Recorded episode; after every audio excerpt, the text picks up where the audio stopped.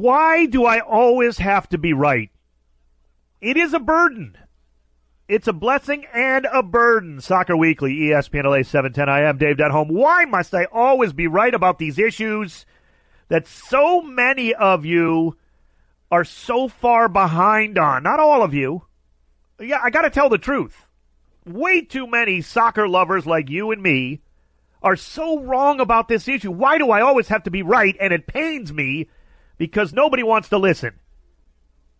And that issue is video assisted replay. And I'm going to bang that drum until you people finally get it. And the big shots who are running this sport and ruining this sport with video replay and all sport finally hear me. Hello, this is Soccer Weekly on ESPN LA 710, the home of world football in Southern California. We go right to the Champions League, who is using video replay, right? And the call is made in the Ajax versus Real Madrid game. It's yesterday's match in the round of 16. It's the first leg. It's the second day of the first leg matches of this week. There were a couple on Tuesday that really had no real significance in terms of the video assisted replay. But then on the Wednesday matches, Ajax hosting Real Madrid. Ajax get a goal. It's overturned on a dubious offside at best. I'm not even going to beef that much about the actual call the biggest problem I have with it is they're slowing this stuff down. It, it, it has to be used. Now, I'm not saying that the NFL always incorporates this appropriately, but doesn't it have to be just incontrovertible, incontrovertible, whatever the word is? 100% that it's absolutely wrong, the initial call, right? Incontrovertible, I think it is. I don't know, whatever the word is. Doesn't it have to be just 100% wrong. So easy to call to use the replay to reverse a call, right? The goal was called. But then they reverse it. They say uh, no goal. It's the death of sports, first of all. Now, you can argue that, well, Denholm, it was offside. He made the right call. Here's the whole issue I have with it. It wasn't the Ajax Real Madrid game, in fact. It was Tottenham in the other game against uh, Borussia Dortmund. Now you're saying it's 3 0 Denholm. What is. There was a call in the game, in that Tottenham game, right, that they reviewed. All of a sudden they review for a handball. But here's the thing. There was a, it could have been called back to a point where, what do you do? Then later there was a call about a possible offside. And here's my whole point of the argument. And I can use a hi- I can use a hypothetical because it works just the same. If you wait to determine if it's offside, right? And the play continues, you don't make the offside call, let's say, or right, you don't stop play obviously. And then a free kick is given or a corner kick is given. What if it was offside? They don't make the call. They don't go back and review it because nothing happened, or maybe you know it didn't result in a goal, or then they get a free, they get a, a corner kick out of it.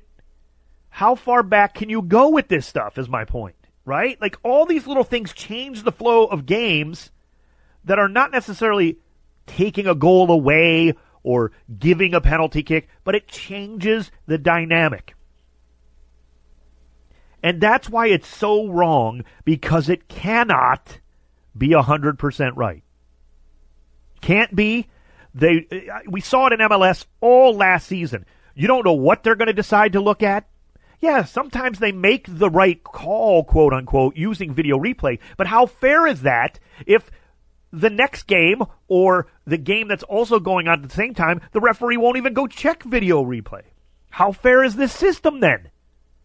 It has to be 100% right on every call, and they must all agree to make the right assessment on what to even look at, or the system fails. In, that, that can't be argued. It's inarguable. Every call must be correct. Every decision to even look at video replay must be right and must be adjudicated efficiently and equally through every MLS game, or as in this case, Champions League, or the system is a complete and utter failure. Guess what? Those parameters cannot be met. It's impossible for humans to do that. Therefore, the system fails. It's just math. Don't tell me, well, they got this call right, this big call. If they don't do that 100% of the time, the system is a complete and utter disaster, and that's what it is. Now, again, this is no malintent. Uh, the intent is good. Soccer, football, you know, obviously the NFL's been using instant replay. NBA uses it to a certain, every sport is using it now to a certain extent. The intent is legitimate. In some ways, I think the intent is actually pure. It's to get the call right, quote unquote. These systems all fail. They're all wrong. Because if you're not 100% right, you're 100% wrong. In the way you go about it or the calls themselves. Either or. And we are, we're human beings. Therefore, they can't be 100%. It's the death of passion. That's another argument, which I think people are starting to catch on to. I've been screaming about this for years. Finally, people are starting to listen to me. A sport like soccer is built on passion, more so than other sports, as crazy as that sounds to some people who don't like the beautiful game, maybe. But you're built on passion to that build up to that goal that's finally scored. You cannot afford to be crashing down everybody's dreams with instant replay. Right or wrong, get the call right or not, the sport can't abide by that. So those are the two major factors, and again, they show themselves because in the Tottenham game with the call that was made, well, what if you just let it play out? What if because you gave them a corner kick when they didn't deserve it, they score on the on the uh, corner? You going to pull that back? No. And there it goes. It's a disgrace. I mean, people, come on, just let referees and assistants or whatever make bad calls occasionally. In every sport, they still do.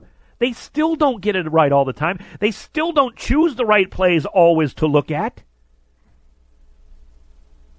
What is the point? Of, what are you people striving for? The only people in sports we demand perfection out of are referees. If we demanded perfection out of managers and players, they'd all be fired every week. It's ridiculous. And I'm tired of being the. Uh, why do I always have to be right about this stuff? Pay attention. Come around. Uh, the next league that tells me, you know what? We've decided we're going away from instant replay.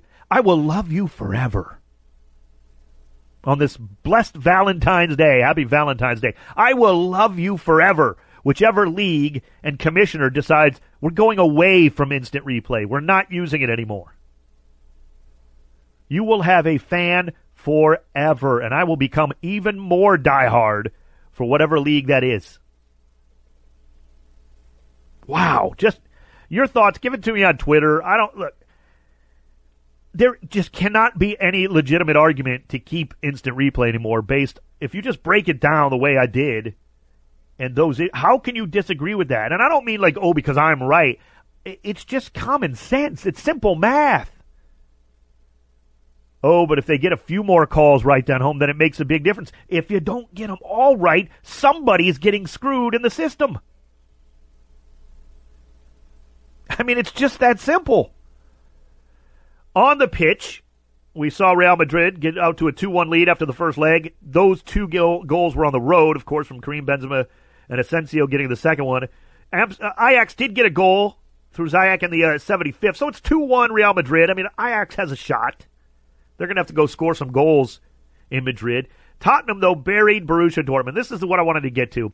You know what the score line was for that game? It was Mauricio Pochettino, Pochettino 3, Lucien Favre nil. Oh, did Pochettino just out, absolutely outcoach Favre into the ground?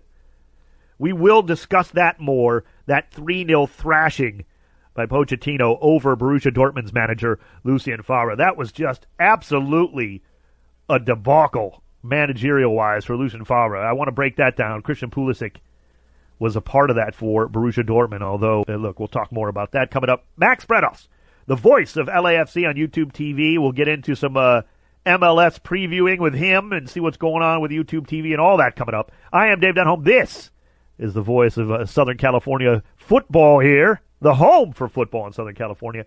ESPNLA 710. We roll on Soccer Weekly here on ESPNLA 710. As promised, coming up in just a few seconds, we will be talking with Max Bretos, the voice of LAFC on YouTube TV. It is time now for the Black and Gold Breakdown. Two, three, breakdown! It's the Black and Gold Breakdown. Breakdown. Break it down like this right now. Max, let's jump right into it. Oh, I cannot wait for 2019 to kick off and this LAFC squad. What are you seeing so far, Max, as you've been around the club here in the preseason? Your thoughts as we get ready for this March 3rd kickoff? Uh, first of all, it's great, Dave, to be on a team that has a stadium and a training facility from day yes. one. Yes. Everything, everything feels like it's hitting the ground running. It's a, it's an exceptional feeling.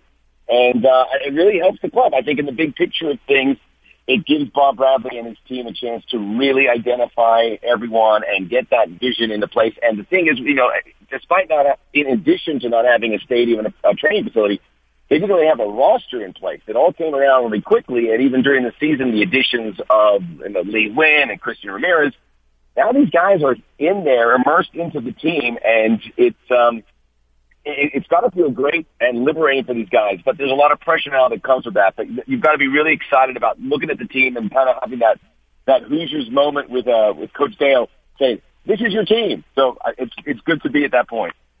Max, what are you seeing out of some of the new signings? Uh, you know, obviously being around the team, I like what I saw out of Eddie Segura at times. Still some work to be done in terms of getting to know his teammates. Uh, some of the other, you know, even uh, Lamar Batista, of course, the uh, the big, tall, young center back. So I like what I've seen out of a few guys.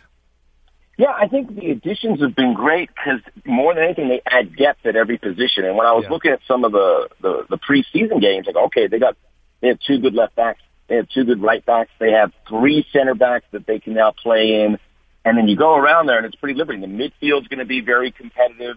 Uh, with certainly on the more defensive side, if Mark Anthony Kaye continues to get back to 100 percent, um, uh, I think the big question is Andre Horta, but there's cover for that guy as well. And then you have two forwards, and you have guys with Fito Zelaya, and when he gets fit as well, to fill in the depth. I think Mohamed El Munir uh, looks like she's coming along really well, and a guy who can add some certainly pizzazz to that left back spot, along with Jordan Harvey also. But they're nice additions. Obviously, there might be some frustration from the fans because it's not a DP type addition, but they're guys that give you that depth and are going to push everyone else. So I, I, at first I was a little reluctant. I think I was like with everybody else. I want to see the, the sexy additions, but I think they've done well with what they have, and I think it goes to show that this front office is really smart. They have a vision. Bob Bradley has his playing style, and they have stuck to it since day one. And hopefully, we see the fruits of their labor here earlier on in the season.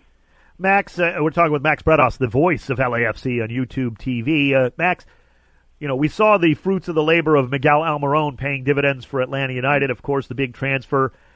We certainly think there's a guy on M- uh, on the uh, LAFC team that may be uh, next in line for a pretty big move, and it's it's bittersweet, of course, because you never want to hold anybody back. You want them to make moves wherever they you know their career takes them. And a guy like Diego Rossi, this is a big season for him, Max. The young Uruguayan was certainly everything we thought he would be, and maybe more last year. But he, you know, he Yeah. still has to keep going. If he if he has another season like that, Max, it might be that bittersweet. We've got to say goodbye, right?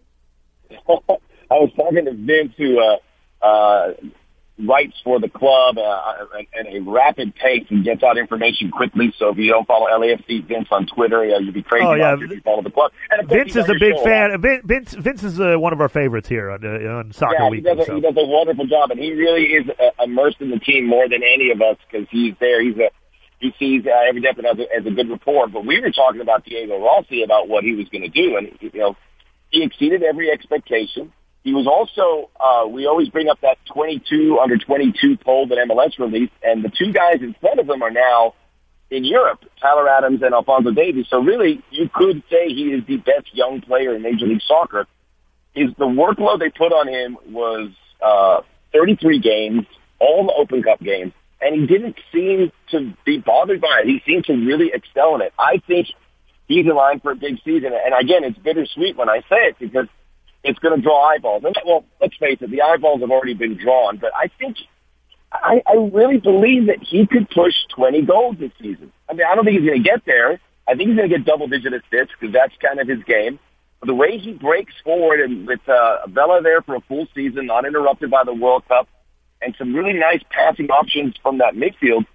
Uh, I mean, Vince said 20 and 11. I said 17 and 10, but we get something on the low end, like I said, or in the middle. Uh, you're looking at you're looking at an MVP candidate, really. I, I, I don't want to lump pressure on it, but I think the amount of games he plays and the way he plays, I think when uh, people who are really uh, practical in their thinking are going to go, this guy is one of the more important players in the league, and I really think we're going to see that this season, barring, uh, uh, barring any injury or any complications, because I think he he really is the goods.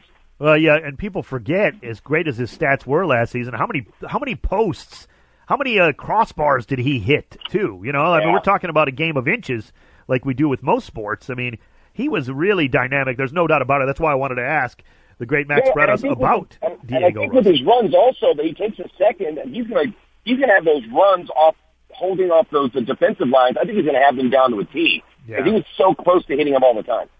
Couldn't agree more. Max Bretos, the voice of LAFC on YouTube TV. Max, uh, turn our attention to YouTube TV. What do we have in store for 2019? You guys are growing. I'm seeing a lot of new things. I saw the thing with Ryan Russillo. What's going on with YouTube TV and the channel? Uh, well, our producer Bernard Roel does a great job, and you know it was a it was a blank slate when we got there, but we're now populating it with a lot of programming. There is uh, the show that you saw is Taste of LAFC, which is our, our, my little baby because we get to go out and dine with players or people that have some connection with the club, and we're going to all the great restaurant partners we have or non-restaurant partners just to show you. I mean, just the great dining options in, around Los Angeles, and that really that, that I, I enjoy sitting and breaking bread, as they would say, with uh, with everyone because everyone's guard is down. So I really enjoy that show. We have LAFC in 30. You can watch some of the games from last season, a 30 minute package. We have LAFC Black and Gold, which is our magazine show where we'll hear from the coaches and players. And we also have LAFC profiles on some of the guys. And I'm missing one, but it's it's amazing. So if you go if you get YouTube TV and you go to the LAFC channel, all those programs are there where you can view them. It's uh, LAFC Center. There's anything you need to know in addition to listening to 710 with Dave, and you get this, you'll have everything you need to follow LAFC. And you get YouTube TV, which is, uh, to me, the, the best deal in town. Uh, if you want to stream uh, some TV and get some good channels, and you get a lot of them there of every variety. And more importantly, you get the LAFC channel. So we're really excited about that. And this is just the beginning. So I don't know, Dave. Maybe we'll get me and you do a show out there. You know, the sky's the limit. So if we think of something, we're gonna, we're going to rock and roll. You know, Max, I, I want to say this. I don't get paid if, by YouTube TV, but I am a subscriber to YouTube TV. It is phenomenal. I, I will. I'll, I'll say that. bottom line, I, I cut the cord and I have not looked back. Quite frankly, so uh, that's. Uh, I got again, not just kissing up here. I love what the what everything that goes on at YouTube TV, and I love what you guys are doing for the LAFC channel. We are talking with Max Bretos, the voice of LAFC. Max, um, back onto the pitch here. We talked about it before. You know, the second season, right? I think it's the most intriguing story. I know FC Cincinnati is an expansion team, and that's always fun. Obviously, we lived through that last season. It's always fun to keep an eye on the expansion team. I will be watching uh, just about every FC Cincinnati game I can. But That's to- right. to me, LAFC is the most intriguing story in MLS this season because of what if, what could be, right? We saw it with the entire club in the first season. You have to do it again. This is this is Major League Soccer. This is a major league sport. You've got to do it again and more. And the schedule, hey, it's a tough one right out of the jump, Max. We got some tough games really coming out of the gate here, and Bob Bradley's going to have to have this team ready, is he not? Yeah, you have the two teams that played the Western Conference Final in the first two games. They're both at home, but uh, remember this team started what was it, like six games on the road last season, and, and they, they, they that was really their calling card. There, that brought them all together. They had four wins on the road, and that set the table for a successful season where they made the postseason. Hmm. After that, I mean, they were good. They were very good at home. They probably dropped some points, a lot more points along the way than they would like. They got ties instead of victories. But I mean, that opening to the season really sprung the whole campaign and put them in a nice position. They were in the playoff positions pretty much from the jump as a result. Uh, so then now they're going to have to protect the house. So there's a lot of pressure, I think, for a quick start, and it is very intriguing. And I think the new, the lack of uh, the lack of new faces coming in to key positions, you would imagine would help.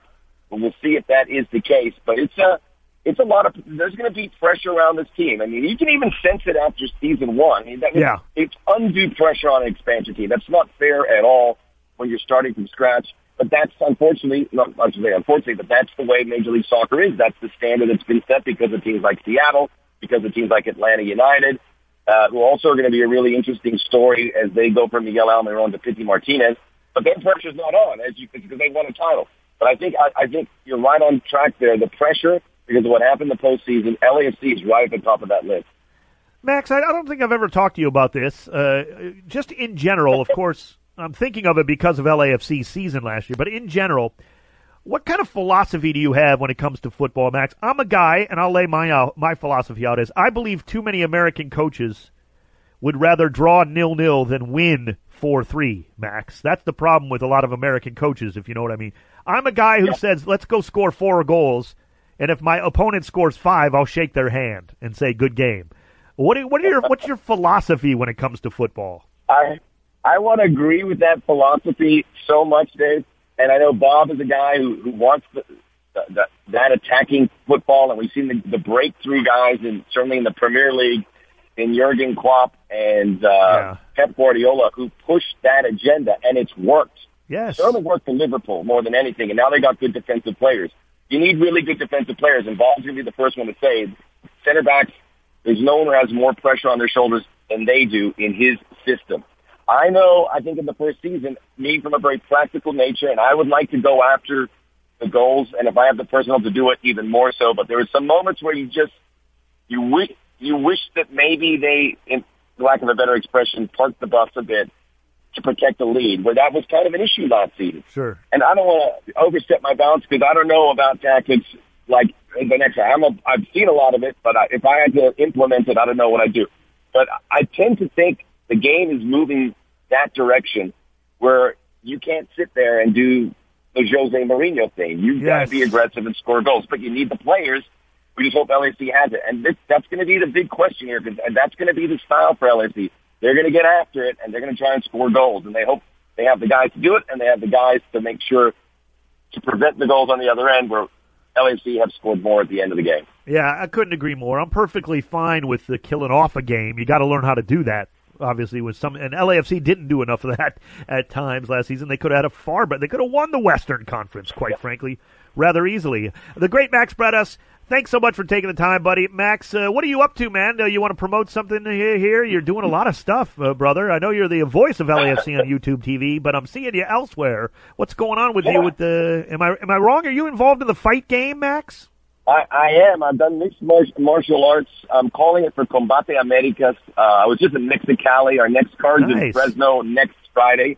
So they're every other every other weekend, but it's been really cool. It's an up and coming company. But what I love being affiliated with is uh, Campbell McLaren's the CEO. He was part of the uh, creation of UFC, but he has created a, a place where Latino fighters, certainly from both sides of the immediate border, and they're great fighters from Mexicali and Tijuana, and they're Yeah. from New Mexico and Arizona, and they're getting the chance. And there's some good ones there, so I'm along for the ride to do that and uh, sort of expand uh, the agenda there as well with regards to mixed martial arts. But they're doing a nice job, and they've empowered a lot of Latino guys from fighters to producers to directors to call the shots, which is really cool because I think a lot of uh, uh, Latino folks have been able to do that and not had their chance. I'm just a small part. I'm just a Cuban kid who gets to call the fights, but they're doing a nice job uh, with that. And I should say also, um, I'm also involved in a music festival coming up May, Beach Life Festival in Redondo Beach, May 3rd to 5th. Check out the lineups and the lineup, and if you like it, come check it out. They have Bob Weir of the Grateful Dead. They have Willie Nelson.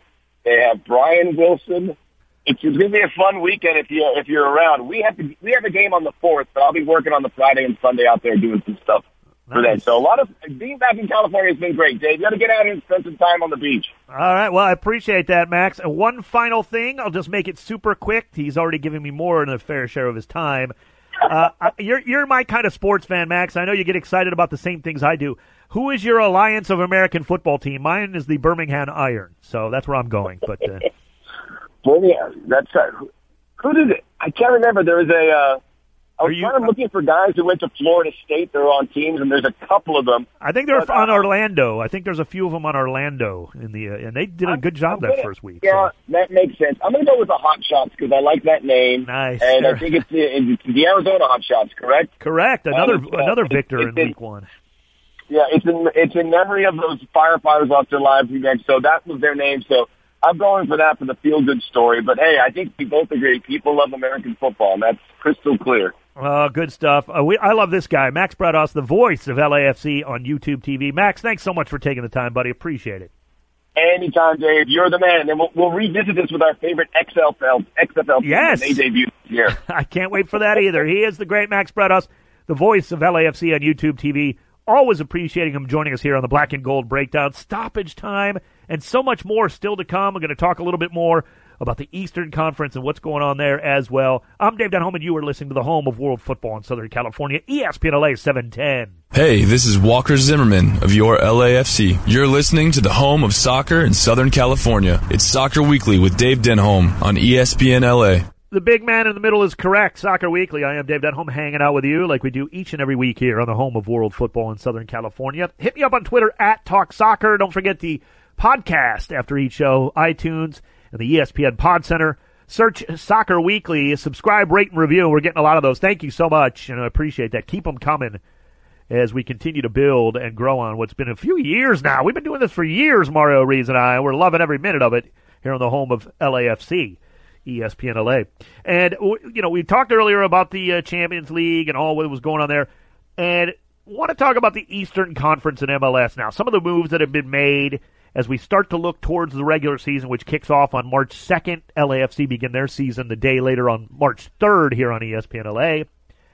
And I want to take a look at some of the interesting teams and moves of the Eastern Conference, right? Look, the league is expanding. We know this. We now have FC Cincinnati who will be joining the Eastern Conference in 2019.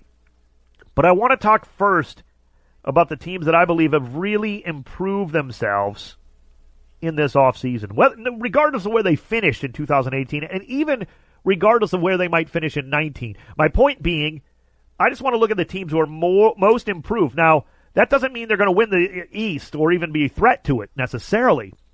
But these are the teams that to me have caught my eye for a lot of the moves they've made. And first and foremost, not necessarily well, it's not that they're bad moves, but losing Miguel Almiron for Atlanta United is huge. We know that. Bringing in Pity Martinez will go a long way to recovering that.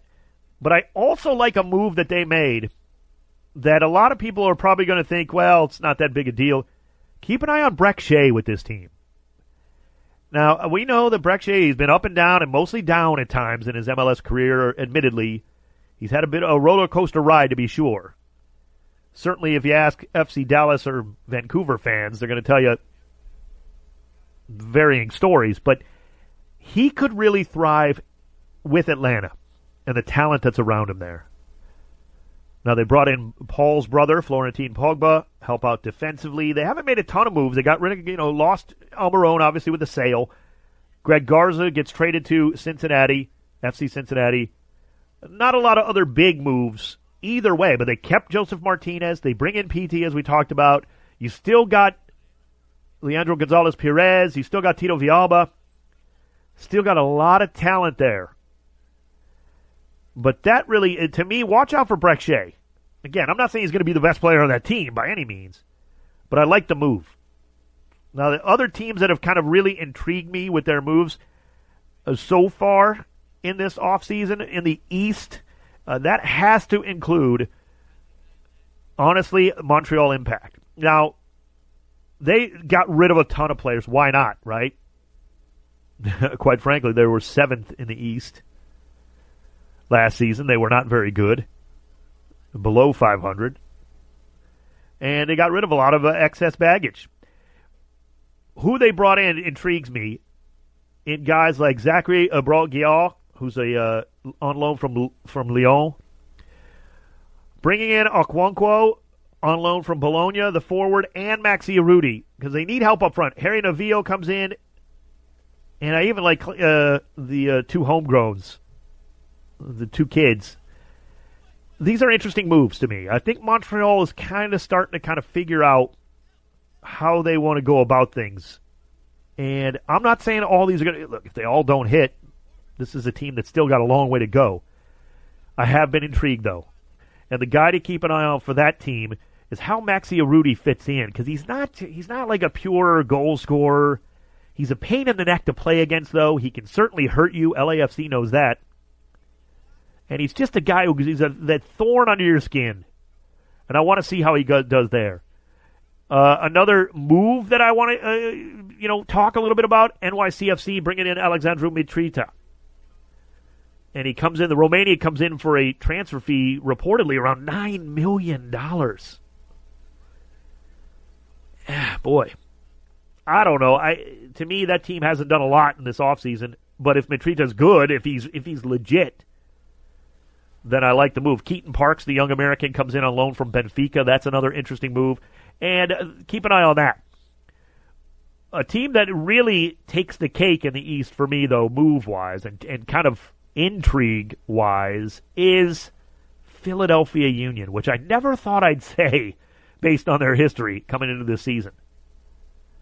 Right? Like Philadelphia has just been like ho hum so far in their what short history in MLS. They lose Bo- lose Borek Dockal, who I love. Borek Dockal really was fantastic for them. Buckets of assists. And, you know, he was on loan the loan expired. They couldn't get him back. But man, the moves they've made, intriguing. Sergio Santos, I love him. I think bringing in Cornell and goalkeeper even on loan from Red Bull Salzburg, I like the move. But the key move is the Mexican international Marco Fabian. Coming in from Eintracht Frankfurt. If Fabian can do what they expect him to do, Philadelphia, if it all starts to gel around him, look out. Because that could be an absolute game changer for the Union. They've got big plans and big aspirations. I don't know that they're going to be a top three Eastern Conference side. I know some people are already like, oh, they're going to make you know MLS Cup, and no, I'm not going that far. And I won't have my official predictions for a little while yet. Okay, but I got to tell you, those are the most intriguing teams so far in the offseason in the East. Just the moves that they've made. Now, again, that doesn't mean DC United's going to be bad. Don't hear, you know, don't mistake what I'm saying. But those are the teams that I guess have made the the moves where I'm most keen to look out for. What teams are going to move up and down in the East, though? Overall, I do think the Red Bulls will step back to the pack a little bit. They had a dynamic season, winning the Supporter Shield. They were the best team in MLS record wise. Unbelievable at home pretty darn good on the road. I mean, they're just hard to beat. They might take a little step back from that, let's be honest. I do also think that uh, New York City FC might have a little bit of a harder time overall. And Columbus Crew. It's great that the crew were saved. Hopefully their fans will just come out in droves because of it. Also, don't expect TFC now losing Giovinco, not because it was such a bad move based on his age and that what he wanted to get paid and all that. But replacing him with Terrence Boyd, that's a whole different animal. And I'm not saying they're a like for like replacement. That's not really what they're doing. But I'm not so sure Toronto FC is just going to climb up the standings so easily either. Also, if you're looking at, well, Denholm, tell me about FC Cincinnati. I don't know that I'm loving what they're doing. A lot of, uh, it's kind of a mixture. It's weird. A lot of old players and then a lot of youth. And not a lot of in between to me. Well, I shouldn't say that. There's a lot of veteran leader. You know, look, a guy like Greg Garza is a nice move. You su- you surrounded with the other MLS talent defensively. You hope. Guy like Kendall Waston comes to mind. I love the move for Hassan Ndam in the uh, expansion draft, but other moves you're kind of shaking your head a little bit. Roland Lamah, okay. Eh, Darren Mattocks, eh, Kei Kamara at his age, really? Uh, you know, eh. Even Fernando Adi, I guess. I don't know. But then, of course, they move Kamara. You know, when they did it, I was like, what are you doing? Then they, they trade Kamara. So they made some moves around things to kind of, you know, the expansion draft, obviously. It just, I'm shaking my head a little bit. Victor Ulloa, I like. Even like Przemysław Tytoń, I like bringing in that goalkeeper. I actually enjoyed watching him while covering Europa League over the years and, and Europe when I worked at Fox there because he was on a couple of teams that was uh, I kind of remember him. They just brought in Kekuta Manneh on a free transfer. Intriguing player. I'm not saying all these moves are terrible or anything. They, who knows? FC Cincinnati's going to have a very good home field advantage in all likelihood. Keep an eye out for that. I just am not sure this is like on the level of an Atlanta United or LAFC by any means in terms of putting together a team. That's the bottom line. And this league is too good to not bring it full force if you're an expansion side. You might get run over, Minnesota United. Look how long it's taken them. But we will look. We'll break down more of the Western Conference too, and then I'll have you know more predictions and things more solidly over the next couple of weeks. I can't wait. What are you most looking forward to on this Valentine's Day that we love the beautiful game, right? And I love MLS. What are you most looking forward to in this season? Whether you're a Galaxy fan, LAFC, or another team, or you just love the league. Hit me up on Twitter at Talk Soccer. I want to know what you are most looking forward to in 2019 when it comes to Major League Soccer. And the answer is simple for me. How does LAFC respond in year two? And we've already outlined that. We'll talk more about that in the weeks to come. That is my key question for all of Major League Soccer because if they respond the way I think and hope they can, it might be the only question in MLS in 2019, if you know what I'm saying. I.e., MLS Cup, and then Champions League, and let's get it let's get it going. Hit me up on Twitter at Talk Soccer. Your key, I guess, well, the thing you're most looking forward to coming up in 2019 in MLS. I'm looking forward to stoppage time, which we have each and every week. That's still to come. So much more to get to. I am Dave Denholm, and you are listening to the home of world football here in Southern California. This is ESPN LA 710. Earlier in the hour, we talked with Max Bretos of LAFC. On uh, he's the voice of LAFC on YouTube TV. If you missed any of this show or that interview or anything, go check out the uh, podcast Soccer Weekly on iTunes or the ESPN Pod Center or your other podcatchers, and uh, subscribe, rate, and review, please. That will help certainly, and we appreciate Max joining us. We appreciate you joining us each and every week here. Coming up, by the way, next week will be a Wednesday edition of the show. That's Wednesday, February 20th. So just mark that down, keep it in your uh, phone or whatever. Just don't do that while you're driving here, all right? If you want to hit me up on Twitter and uh, converse with the show, it is at Talk Soccer. That's where I live on Twitter. On Instagram, it's Dave underscore Denholm. Time now for everybody's favorite segment. It is stoppage time. What time is it? It's stoppage time! Yeah, stoppage time! It's stoppage time! Right now! Joining us now, the uh, producer of Stoppage Time and the producer of LAFC here on ESPN LA. He is the great Mario Rees. Mario, what's going on, buddy? Dave, can I let you know what I'm looking forward to most this upcoming season? Yes, in MLS, we want to know. You can hit me up on Twitter at Talk Soccer. Mario, what is your big thing that you're looking forward to? I gotta tell you, man, I'm looking forward to LAFC playoffs. I mean, I know I can't jump the gun and say, you know, what about the regular season? But the way it, the way we were so successful, LAFC was so successful last season in its inaugural season, but then it just all of a sudden just abruptly ended in that knockout stage. I felt like ah, there was so much more to to give and to do. Sure. Uh, this upcoming season, I think. Uh, a lot more deeper run in the playoff. That's what I'm looking forward to. And it's all that one, you know, it's one game. It's the knockout Yes. stuff. It's like, oh man, it is going to be good. I don't hate, I don't hate what you're, I don't hate what you're trying to sell me there, Mario. I'm looking forward to it as well. Can't wait. Uh, yeah, absolutely.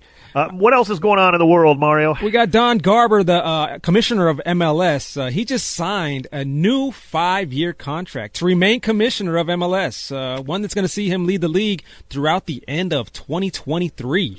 you What do know, you think about is, that? It's not always a popular take, and Mario, I get accused sometimes of kind of going after people a lot, or going after institutions, or going after rules, or whatever, like video Yeah. assisted replay and all that. I think Don Garber has been a magnificent commissioner in MLS. Is he perfect? Of course not. I do think there are some things that MLS has to work on, undisputably, uh, undisputed uh, about that. Right? There's a lot of things. Every league has its issues, and MLS is no different. But I think he has been utterly tremendous. Now, I don't like. I have no tie with Don Garber or anything like that. I, we've never even had it on this show, I don't think, in the years that we've been doing this. So I don't know the man or anything like that. I just know what he's done. Oh yeah, the, is- growth of the yeah, league is amazing. It's grown by leaps and bounds. Look, he's a former NFL guy. He he got some NFL owners involved. Let's be realistic. yeah, That is not always a bad thing. You know, I mean, I was worried about Atlanta. It seemed to work out fine. yeah, that worked out great. Yep. So, you know, I, he's been right about an awful lot of stuff when it comes to running this league. And quite frankly, right now, if you look at it, he's one of the best commissioners in all of sports in America. He really is. Almost So- every single team in the league has a soccer specific stadium. Yeah, You I mean, that's great. Now there are again, there's been some issues, no doubt. And anybody can point to anybody doing their job, uh, from Don Garber on down to me or whatever. Who nobody's going to be perfect, but yeah, I mean, I'm I'm actually glad. It, you know what it is too, Mario? It's stability for a league that still needs stability, even after 20 plus seasons, almost 25 seasons now. They need they need that even with the expansion and the rapid growth. They need stability, and he brings that to MLS. It's a good signing. Yeah, talk about growth here. Uh, this is on Jeff Carlisle's piece that he did for ESPN FC uh, about Garber here, and this is this says according to Forbes, the average value of an MLS franchise is now two hundred forty million dollars compared to thirty seven million in two thousand and eight. That's all you need to know. That's, all some the- growth right there. that's all the owners need to know. That's seven times their money, uh, more than seven times the value. So those franchises have gained over seven hundred percent in value since Don Garber took over. That's all you need to know. That's huge. Stoppage time!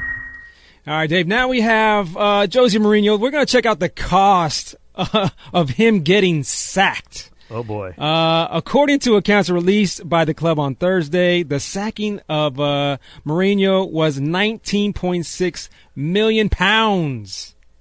How much is that in the U.S. dollars, Dave? Uh, I did the math, Mario, but right before you started, saying twenty-five million bucks to get rid of the dude. wow. Twenty-five million. Now, some of that I believe goes to his assistants, but most of it is because Jose Mourinho was making anywhere upwards of twenty plus million dollars a season to basically drag Man United down into the depths of mediocrity in terms of their football. Wow, that is some expensive bad football right there. I'll tell you. You can never say bad football about stoppage time in the great Mario Reeves. Mario, thanks so much, buddy. Thank you, Dave. awesome job. Really appreciate that. Thanks to everybody who's listening. Check out the podcast at Soccer Weekly. Check it out. Like search it on iTunes or the ESPN Pod Center. I am Dave Denholm. This is Soccer Weekly on the home of world football here in Southern California, ESPN LA.